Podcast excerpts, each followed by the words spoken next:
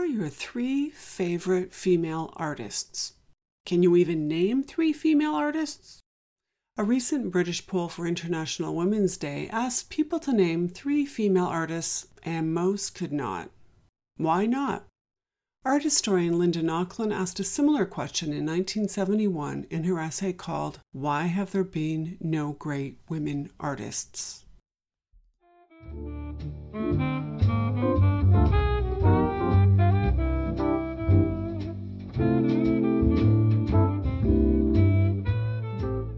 Unboxing the Canon takes a closer look at the history of Western art.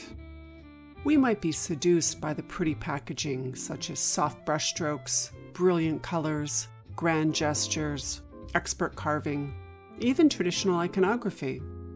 But what happens when we take a deeper look? When we open the packaging and see what might have been invisible or what is a cultural blind spot? Join me, Professor Linda Steer, and co host Madeline Collins for a take on art history that connects the past to the present, critiques the canon, and reveals what might not be immediately apparent in Western art and its institutions.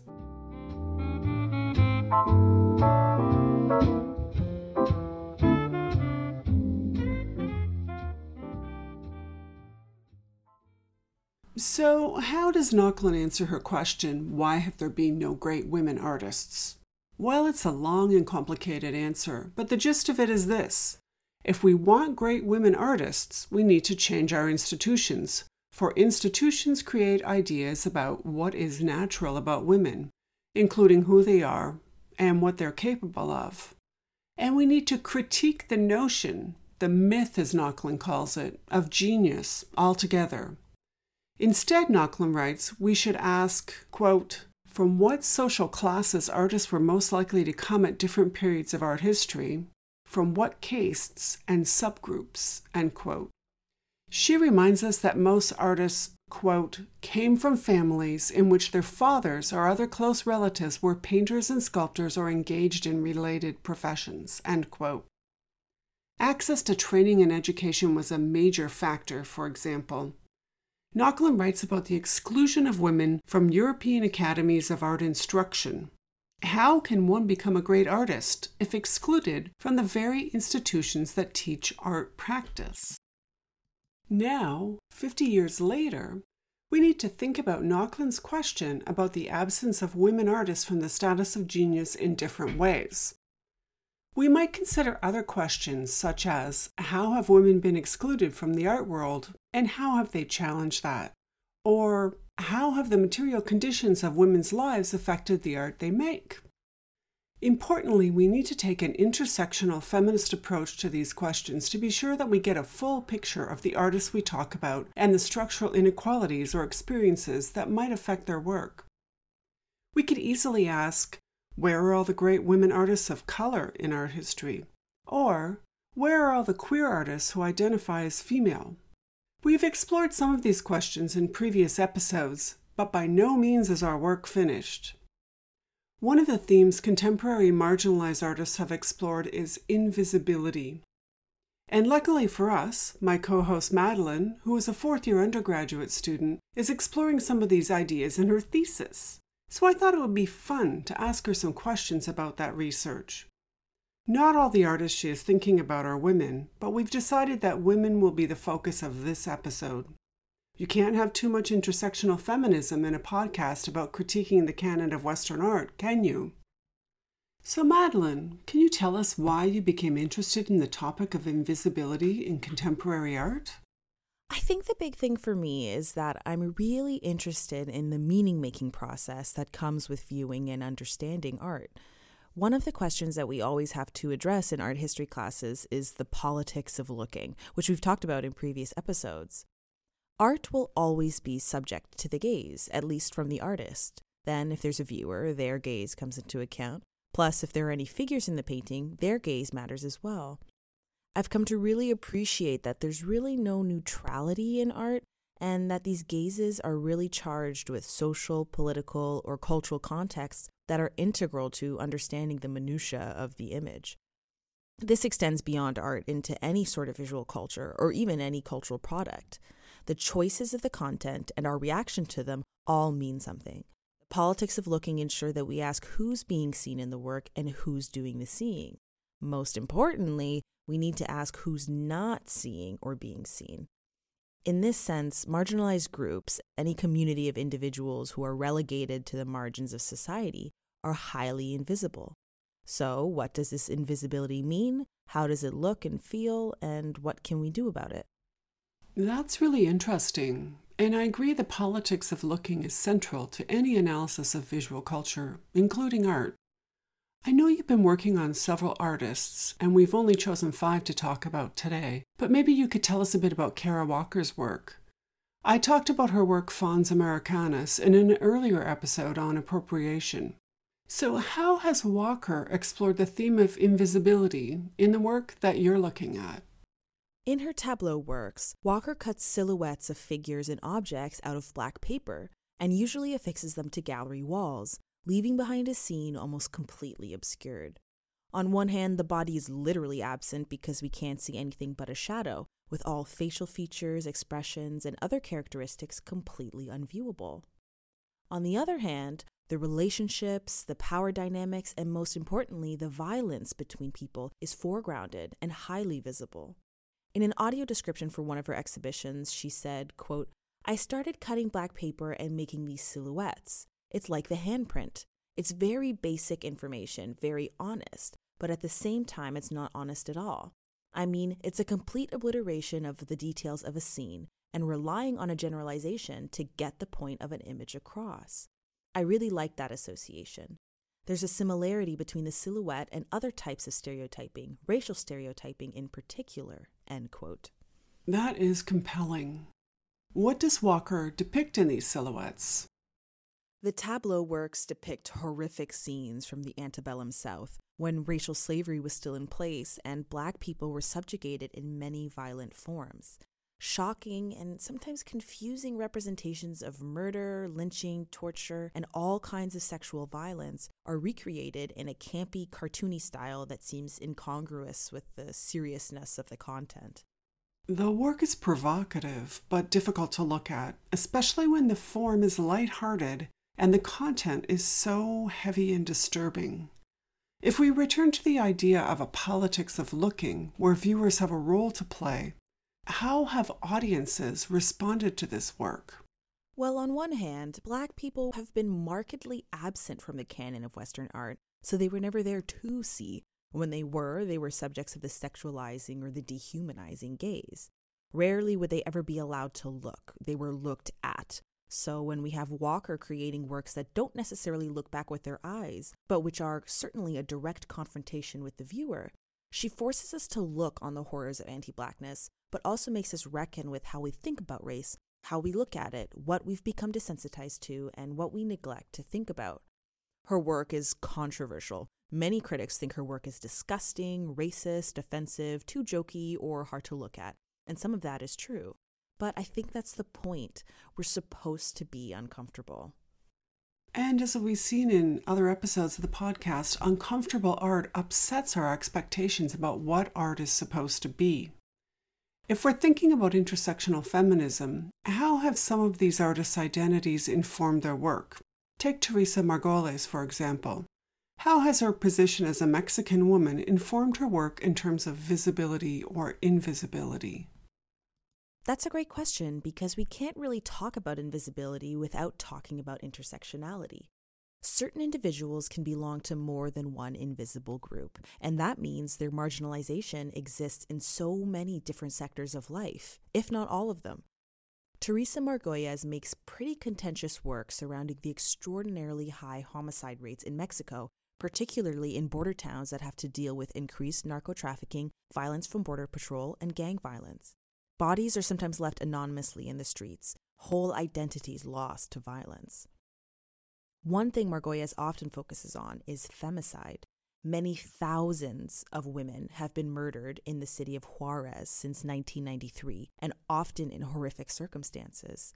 This femicide, while sometimes acknowledged by local or even international governments, remains largely ignored. But invisibility isn't just produced by ignoring the issue, it also comes from the creation of marginalizing narratives that diminish and devalue the personhood of these individuals. Often, the media victim blames these women for being in the sex trade or being out at night, and authorities have not launched proper, thorough investigations into the matter, brushing it off to the side. Race, gender, and class all come into play within this topic. The rates of violence against women in Juarez during this time frame is well known and has been the subject of novels, investigative journalism, even TV shows. And it's an ongoing problem. Despite new efforts to investigate and prosecute these murders, the femicide rate was higher than ever in 2021. So, why then is Margolles' work so controversial? So, as a former forensic assistant, Margolles does a lot of work directly with corpses, which is why her work is so sensitive. Her most well known works are her installations, in which viewers enter empty rooms filled with humid air, bubbles, mist, fog, etc.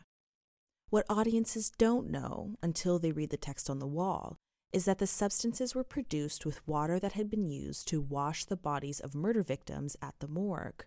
Can you imagine the shock? The bodies of these victims are absent, and the water only touched the bodies, but their presence is still felt all the same as we come into close physical proximity or contact with these residues. In this way, not only does Margolles make it impossible to avoid coming figuratively face to face with the victims we ignore every day, the people are able to live on in a sort of way, to be identified and addressed in ways that their often anonymous deaths did not allow them to be. Her other works are no less visceral. For instance, Sonidos de la Muerte, or Sounds of Death, is a 2008 sound installation set up in a narrow hallway. Gray speakers line the floor like tombstones, each emitting a soundscape that overlaps with the others to create an eerie and overwhelming sound. Each soundscape is a field recording from the exact location a woman was murdered. There is nothing to see, only to hear, and knowing the location of the soundscapes evokes the scene and circumstances of the crime in the mind's eye. Margolles' work definitely is a study in empathy, and a reminder that murder victims once lived and breathed and that their pain should not be invisible. Margolles uses absence to evoke empathy and to think about femicide and class in Mexico. Let's talk a bit about another artist that may be more familiar to listeners. In the 1970s, Cuban American artist Ana Mendieta made these moving, provocative earth body sculptures called siluetas or silhouettes. I think she made more than 200 of these. The photographs of the sculptures depict the trace of the artist's body in the landscape. Madeline, what is the significance of the absent body in Mendieta's work? The different thing about the absent body in Mendieta's work is that it's distinctly her own. She's known for her silhouette series that ran from 1973 to 1980, in which she used her own body's measurements to carve out the shape of a human body in the ground, in various locations across the United States, Mexico, and Cuba.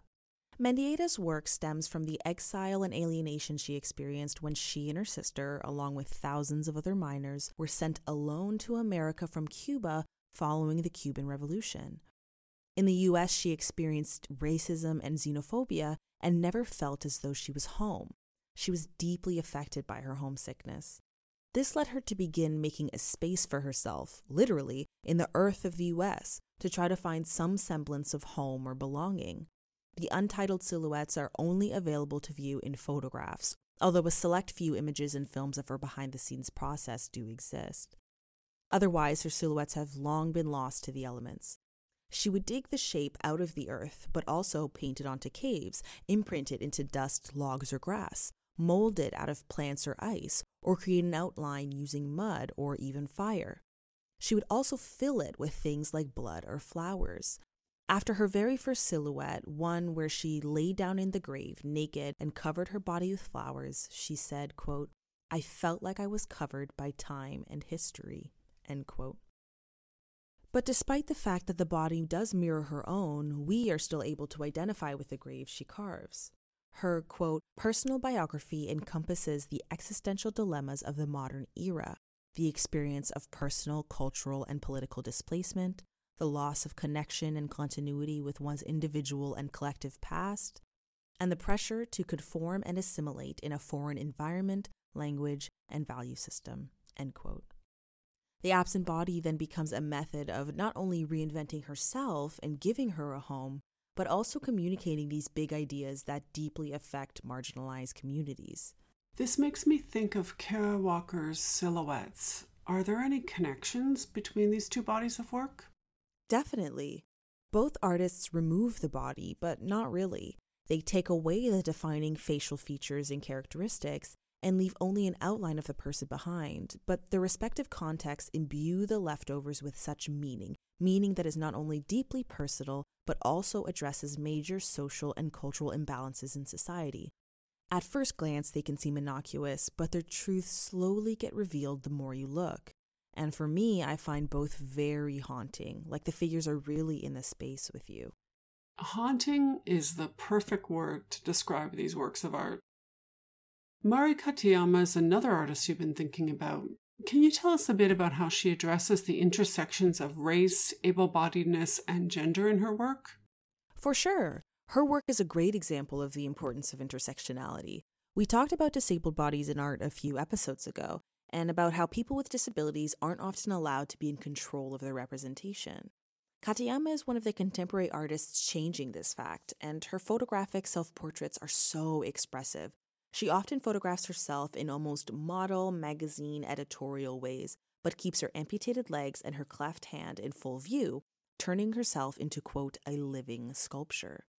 She was born with tibial hemimelia, which affected the development of her legs and one hand, and at a very young age, she made the decision to have both legs amputated. She has several series of works that include her making interesting prosthetics for herself, such as her high heels project, while others see her sewing and stuffing fake limbs and dolls to surround herself with. In my thesis, I talk about a particular work of hers called You're Mine from 2014, which consists of both a large photograph and a stuffed doll. The photograph shows Katayama sitting in a clean white bed in white underclothes, not wearing her prosthetic legs or hiding her hand. She's definitely evoking the Western trope of the odalisque, which we've also talked about in previous episodes a semi reclined nude woman, often of Eastern descent, usually made specifically to provoke and excite the Western gaze. And for a woman of Japanese descent, such as Katayama, this objectifying and sexualizing gaze is always present. This is then intensified by the dehumanizing gaze we often level towards people with disabilities. The sculpture beneath it is a recreation of the photograph, but instead with a life size patchwork doll on a bed. The face of the doll is replaced with a circular mirror and lined with light bulbs, almost like a vanity mirror in a dressing room. The viewer standing over the sculpture can then be projected onto the body through their reflection in the mirror.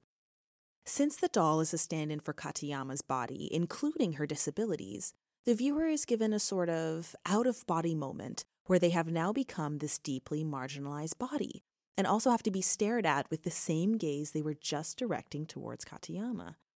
The patchwork design of the doll alludes to her body's fragmentation as an amputee, but also keeps visible her own power in constructing herself, her complete control over her body and self representation. The artist is present in so many ways, even if there's only a doll and our own reflection directly in front of us. This oscillation between presence and absence is an important factor in these works that reveals some of the complexities or intersections between categories of difference or marginalization. I really like the ways that some of the works of art address the legacies of the canon of Western art, all the while interrogating both personal and group experiences of invisibility and marginalization. Katayama's work, for example, makes me think about the implications of being both subject to and absent from the institutional gaze of Western art. I could say a lot more about this, but unfortunately, we are out of time. And this is our last episode of the season.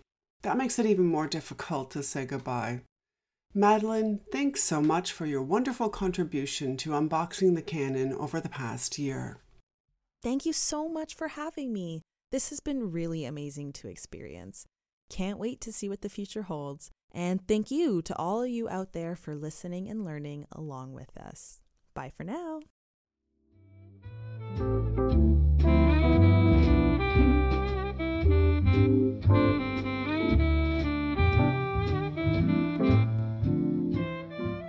Season 2 of Unboxing the Canon is hosted and produced by Professor Linda Steer.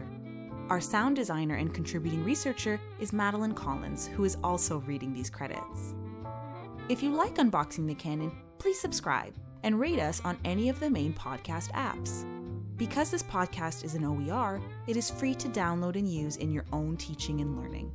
If you do use it in your class, we would love to know. You can find us on Twitter at Canon Unboxing or Instagram at Unboxing the Canon. You can also write to unboxingthecanon at gmail.com. Financial support for this podcast comes from the Humanities Research Institute and Match of Minds, both at Brock University. Brock University is located on the traditional lands of the Haudenosaunee and Anishinaabe peoples, many of whom continue to live and work here today. We encourage you to learn about the history of the Indigenous people and the treaties and agreements that govern the territory where you live. Our region is covered by the Upper Canada Treaties and is within the land protected by the Dish with One Spoon Wampum Agreement. We acknowledge that our great standard of living is directly related to the resources and friendship of First Nations, Metis, and Inuit peoples.